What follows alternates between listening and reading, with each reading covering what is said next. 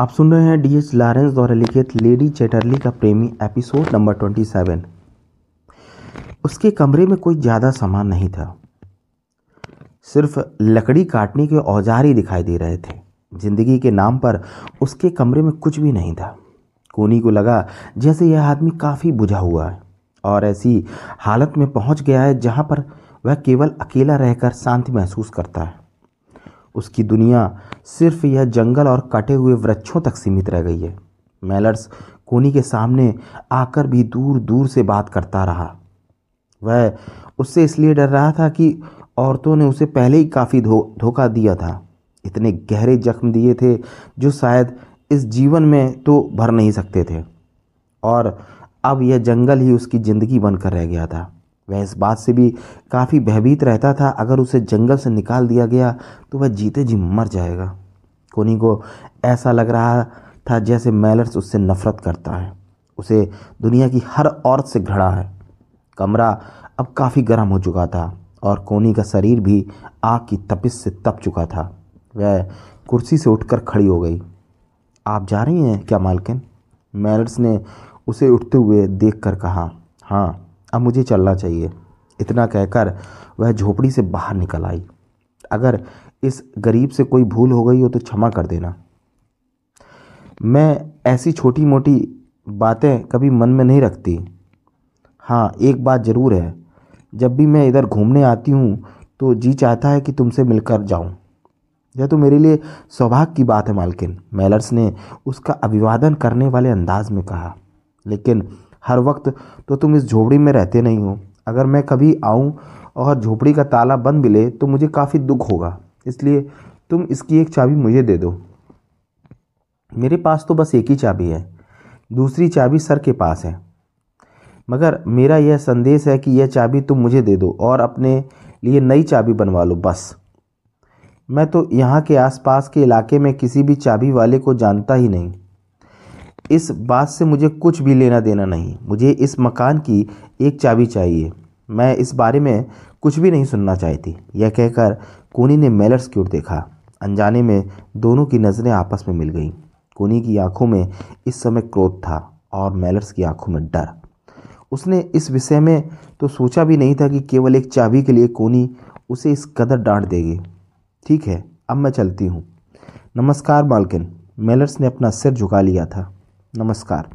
इतना कहकर कोनी बाहर निकल गई।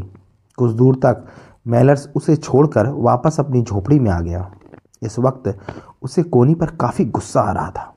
आखिर उसने उसे सिर्फ़ एक चाबी के लिए डांट दिया। मेलर्स को औरत जात से पहले ही नफरत थी। उसके जीवन में आने वाली हर औरत उसे छला है। उसकी नज़रों में औरत किसी बला से कम नहीं। और अब कोनी के इस तरह के व्यवहार ने यह नफरत और बढ़ा दी थी। उसके दिमाग में बार बार एक ही सवाल उभर रहा था। इन औरतों को समाज सम्मान की दृष्टि से देखता है। उनकी कोमल भावनाओं की कद्र करता है, लेकिन जब वह इंसान के नाजुक दिल पर अपना तीर चलाती हैं तो उसे खून के आँसू रोने पर विवश कर देती हैं। उस दिन कोनी को घर पहुँचने में काफ़ी देर हो गई थी। जब वह घर आई तो बोल्टन दरवाजे पर खड़ी उसका इंतज़ार कर रही थी। क्या बात है बोल्टन? तुम यहाँ क्यों खड़ी हो? कोनी ने पूछा। आपका इंतज़ार कर रही थी। क्या? आज मैं ज़्यादा लेट हो गई? जी नहीं, ऐसी तो कोई बात नहीं। साहब चाय के लिए आपका इंतज़ार कर रहे थे। उन्हें आपके हाथों से बनाई हुई चाय ही पसंद आती है।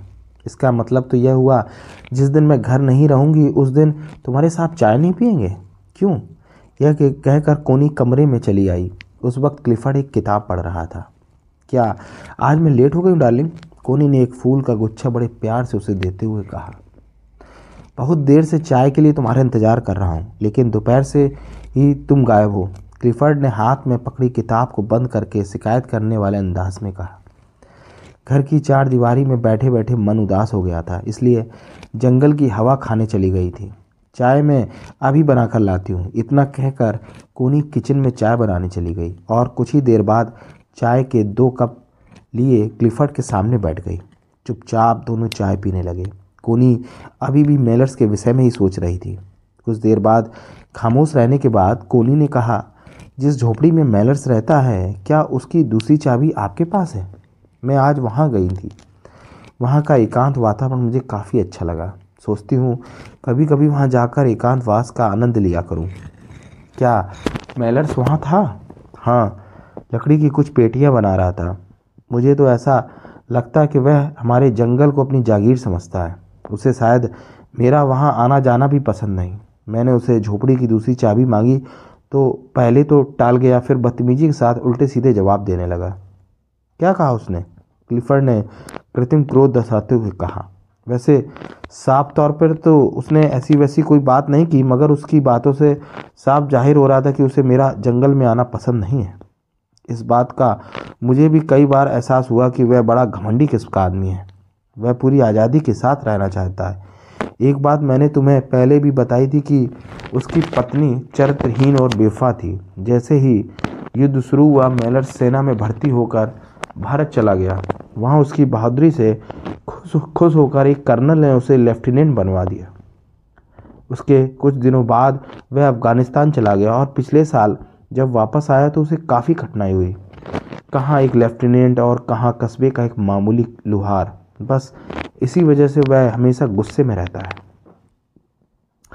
इन सब बातों से हमें क्या लेना देना? यह तो उसकी अपनी व्यक्तिगत बातें हैं। हमारे काम के विषय में तो उसे ईमानदारी से सोचना चाहिए। मालिक से बात करने का ढंग भी तो आना चाहिए। वह आदमी इतना बुरा नहीं है कोनी जितना तुम समझ रही हो। उसके सामने भी एक बहुत बड़ी मजबूरी है। वह जो चाहता था उसे नहीं मिला। जो नहीं चाहता था, वह उसे ज़िंदगी के हर बोड़ मोड़ पर मिला। इन हालतों, इन हालातों में आदमी के व्यवहार में रूखापन तो आ ही जाता है। क्लिफर्ड की बातें सुनकर कोनी शांत हो गई और चाय की खाली बर्तन उठाने लगी। लेकिन इस वक्त भी वह मैलर्स के विषय में सोच रही थी।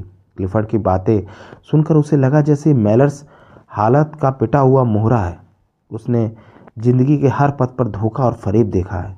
लेकिन वह फरेबी नहीं है। वह तो एक निराश इंसान है। एक ऐसा इंसान जिसकी ज़िंदगी में कभी आशा की किरण फूटी ही नहीं।